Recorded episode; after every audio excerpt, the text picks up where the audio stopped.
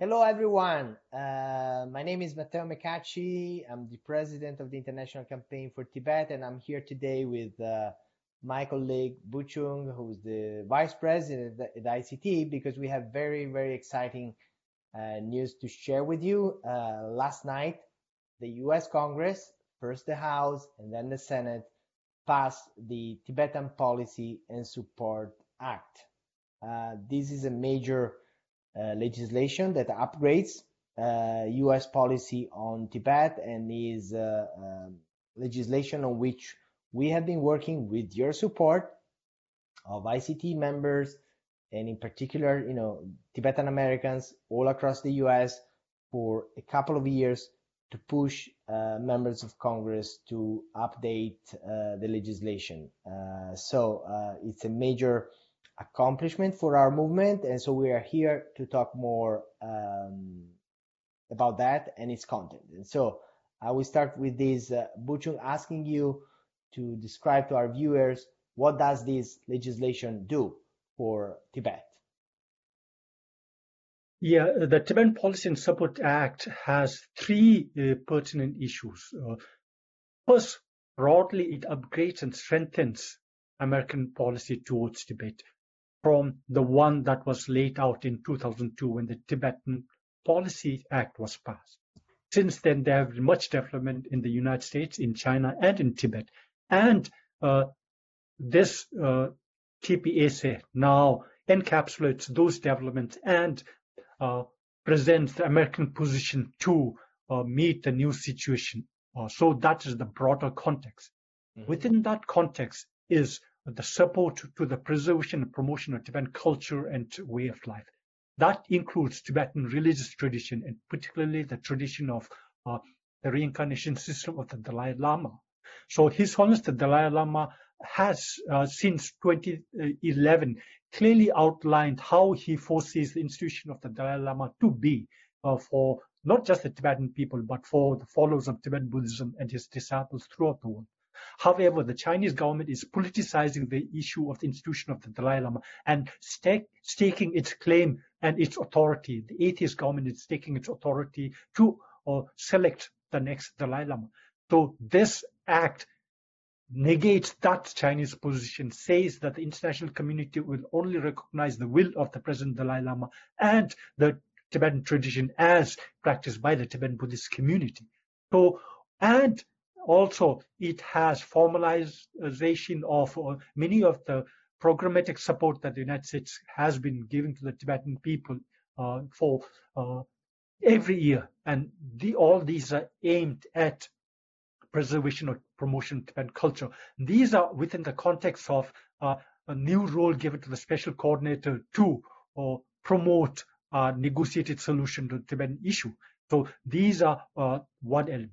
Second, the TPSA acknowledges the uh, reality of the Tibetan environment, particularly the water resources and how these are impacting uh, downstream countries, not just downstream countries, but region as a whole, and China's action towards Tibetan rivers which flow downstream.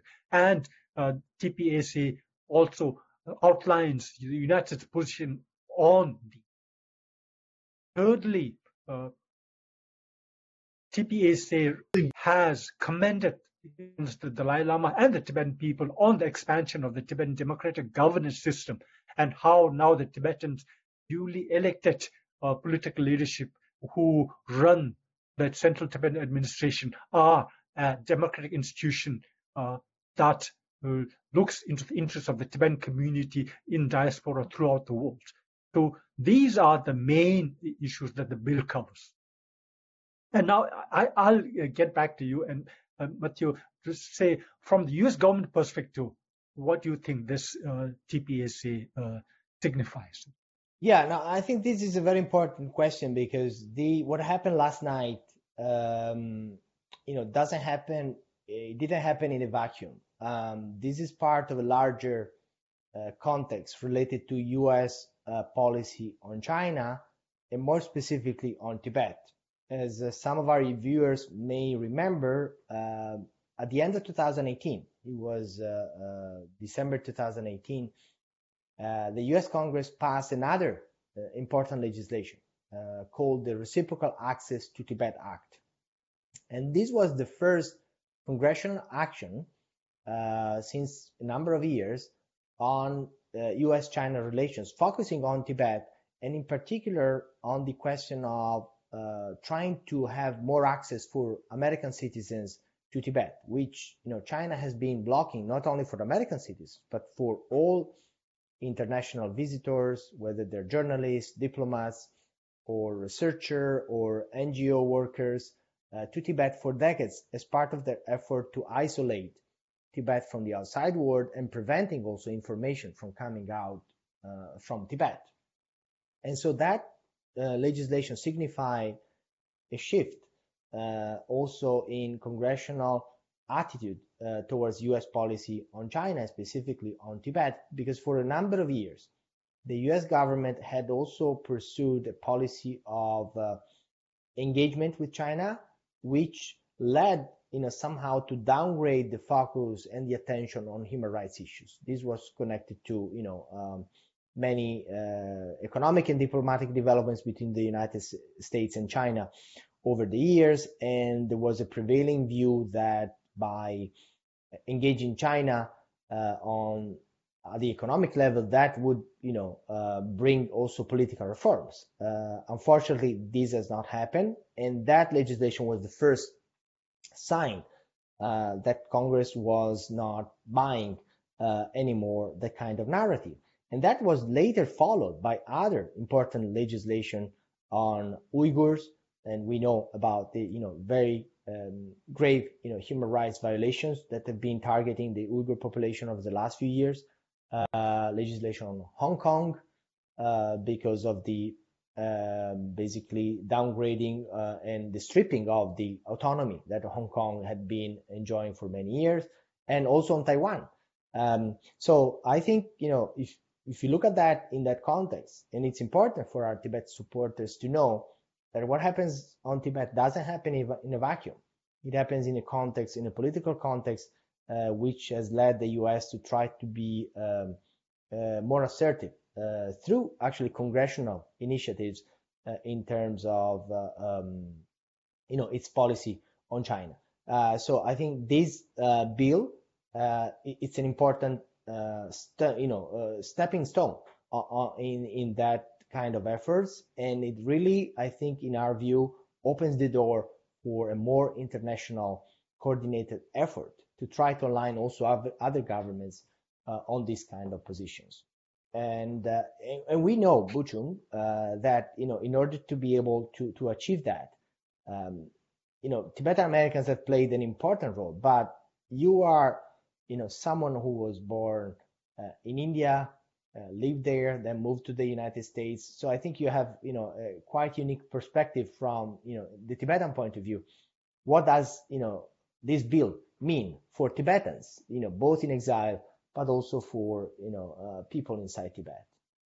Yeah, overall, I think to Tibetans everywhere, uh, eh, this bill is a uh, reassurance and a hope uh, that has been given to them that the international community, community, particularly the United States, has not forgotten the plight of the Tibetan people.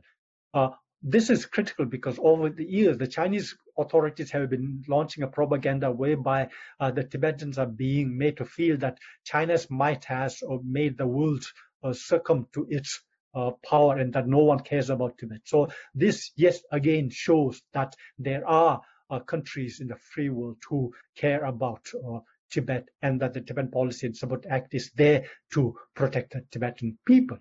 So that is for all Tibetans, particularly for those Tibetans inside Tibet who don't have any ways of uh, showing their uh, feelings of it. For Tibetan refugees uh, in uh, the Indian subcontinent, particularly, this bill also makes them uh, uh, confident that the United States can, will continue to support their attempt to preserve and promote their distinct cultural, religious, and heritage uh, through these programmatic support and on the broader issue of the uh, solution of the Tibetan issue.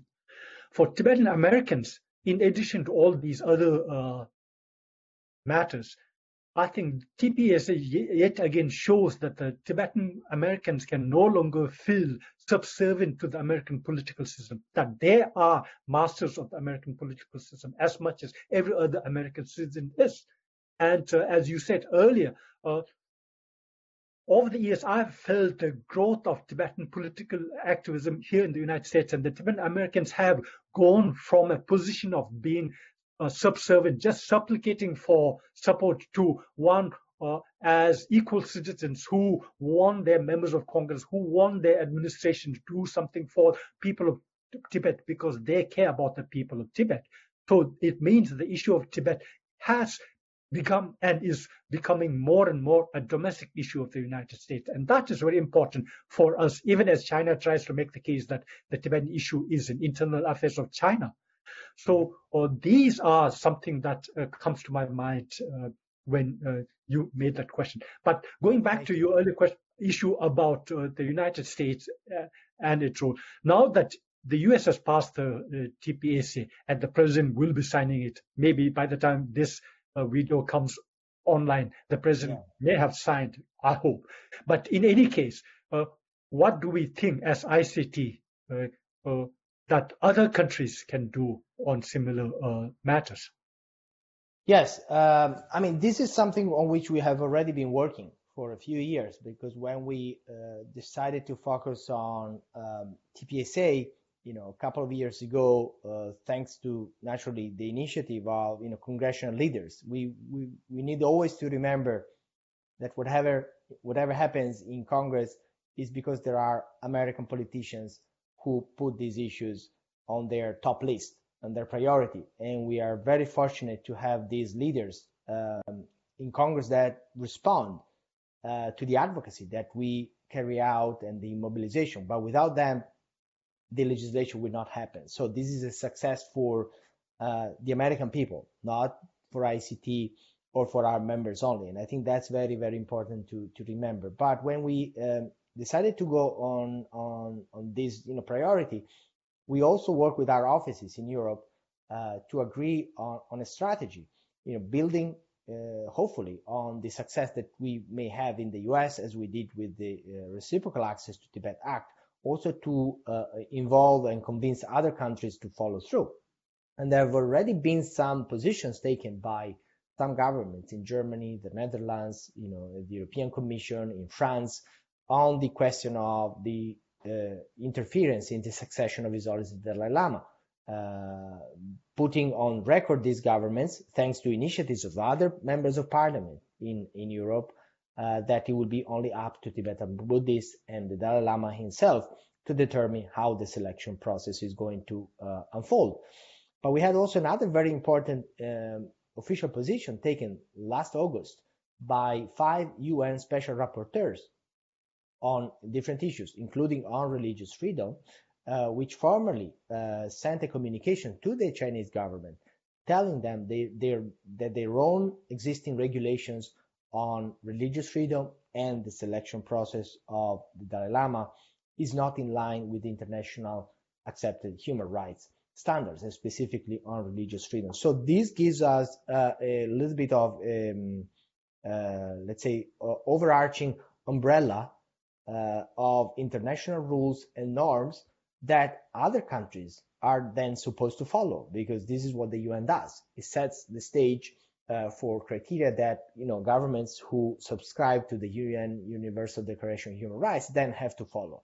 So our efforts now are going to be uh, with the leadership of our colleagues in Europe really to try to engage other governments to follow uh, this example uh, taken by the US and uh, create an international um, coalition that would, you know, signal uh, to China that it would be better uh, not to try uh, to continue on those policies that they've been implementing over the last uh, few years. Um, so this is our, you know, this has been our strategy, and I want also to take this opportunity because some of you uh, may have already seen uh, in some of our communications to our members and then uh, on our website that uh, I will be leaving ICT in the next few weeks as I have been appointed by the Organization for Cooperation and Security in Europe uh, to lead their Office for Democratic Institutions and Human Rights. Uh, this is an institution uh, that is comprised of 57 countries, and I had the great honor to be uh, appointed by them to lead this office, which is going to be based in in Warsaw. And uh, I want to, uh, you know, express once again my gratitude to all of you and to the great honor that you know the board of ICT and the staff has you know uh, provided me over these years to to to work with you on on Tibet and I think there's no better way to end uh, uh my term here at ICT than having the passage of TPSA uh, by the US Congress. So I'm really, really uh, grateful for this. And uh, uh, I, I want to say also, and I want to ask you, Bhuchung, that we know um, that without the support of ICT members, this would not have been possible. And so, can you describe what ICT members have been doing over the last uh, few years to make this happen? Yeah, uh, not just on TPSA, but on all initiatives that the International Campaign for Tibet has launched since its inception in 1988. Our supporters and members have been very critical in our entire uh, strategy. That is because I think from the onset, ICT uh, uh, had the good sense to see that the American public has support for the Tibetan issue. And this public support needs to be converted to something that is concrete to the American uh, legislature, the American members of Congress who, uh, who, if not moved by what is happening in Tibet, will be moved by what their constituents feel about issues and thereby uh, have uh, uh, adopt a, a, relevant uh, position on the issue of Tibet. And that has been very successful throughout uh, the initiative. And that's also been the case with the TPSA. Uh, on this, when we laid out our strategy right from that initial meeting on this particular issue with uh, Speaker Pelosi and her colleagues in early uh, last year. Yeah. Thereby, it began a process of uh,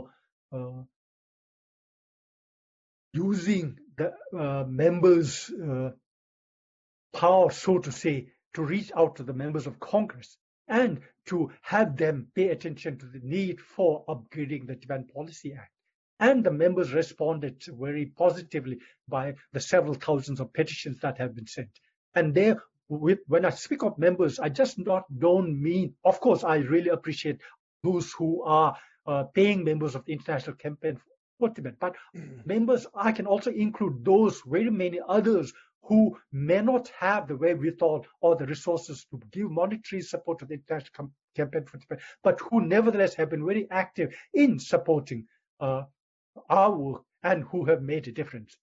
Also included are the Tibetan Americans and the Tibetan community in general here in the United States, as you said earlier.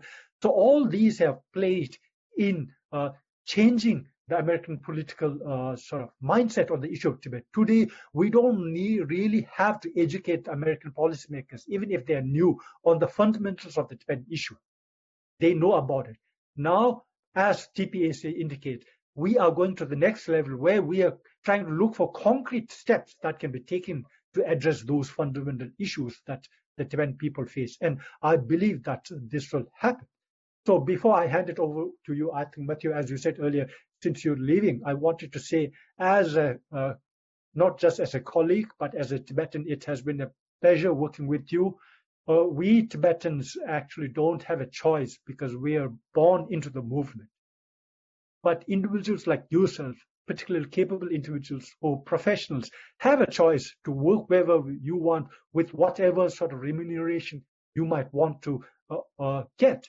But nevertheless, in your heart, you have felt some sort of relationship for the Tibetan people, and therefore you uh, heeded the call of uh, our board of directors. And not just that, even I think the leadership in Dharamsala, right from His Holiness the Dalai Lama, uh, were cognizant of your uh, sort of uh, work and your contribution to the uh, Tibetan people. And that is something that I deeply appreciate. And while ICT after you may not be the same as uh, it was in the past uh, seven years, we will continue to do what we can for the people of Tibet. And so back to you. Thank you. Um, thank you very much, Bhuchung. I really um, appreciate that. It moves me a little bit to um, to think of these, you know, past seven years and the many meetings and experience we have had together, um, including visiting Dharamsala, and certainly has been uh, uh, probably the greatest honor of my life to to enjoy um, the trust and the you know support uh, of His Holiness the Dalai Lama during these years. Um, even before ICT, I visited there when I was a member of parliament in Italy and uh, you know somehow as you said it was a transformative trip going to Dharamsala. And I think um, some of our members who have been there uh, we have an annual trip you know for some of our members you know uh, go to Dharamsala. And, and many other people who over the years hundreds of thousands have been to Dharamsala they know that it's it's a special place. And uh, uh, I didn't have any doubt, you know, when the opportunity came uh, at the end of 2013 to start uh, with ICT, uh, as I was coming out actually of, uh, of uh, an assignment with this organization, the Organization for Security and Cooperation uh, in Europe. So I'm really honored and grateful to have, you know, this connection with the, with the people of Tibet in general, and I will continue to do my best in my life, you know, to to meet those aspiration and expectations. And uh, I, I, just want to say um, that you know both the board and the staff at ICT uh, are very very committed. They're very capable. We are a small but very solid team, and uh, the ICT members uh, who I've met, many of them who have who I've spoken to them. Um, with them on the phone, uh, it's it amazes to me uh, to see the level of you know affection and commitment uh, that people have for Tibetan uh, for the Tibetan people, but also for its culture. And for many of them, it's really uh, a gift that they have received when they have encountered Tibetan culture, Tibetan Buddhism, you know, spiritual practices, other things uh, that are so rich and important, not just for the Tibetan people. So I think this um, will continue because ICT is not uh, based on an individual. Uh, everybody is important, but nobody is essential. This is something I, you know, I always repeat to myself, and I think uh, uh, there's a lot of, you know, people of goodwill who will continue to support in many many quarters. And uh, I just want to, you know, uh, thank all the uh, ICT members who have been, you know, uh, maybe you have been reading my emails, you've been uh, uh, seeing our, you know, social media posts. I haven't met you personally. Some of you I have, and uh, please, you know, continue to stay in touch and continue, most importantly, to support ICT and and the people of Tibet. So thank you, and I think we can end here uh, this program and uh, looking forward to new programs on Tibet Talks uh, in the near future. Stay tuned. Thank you very much.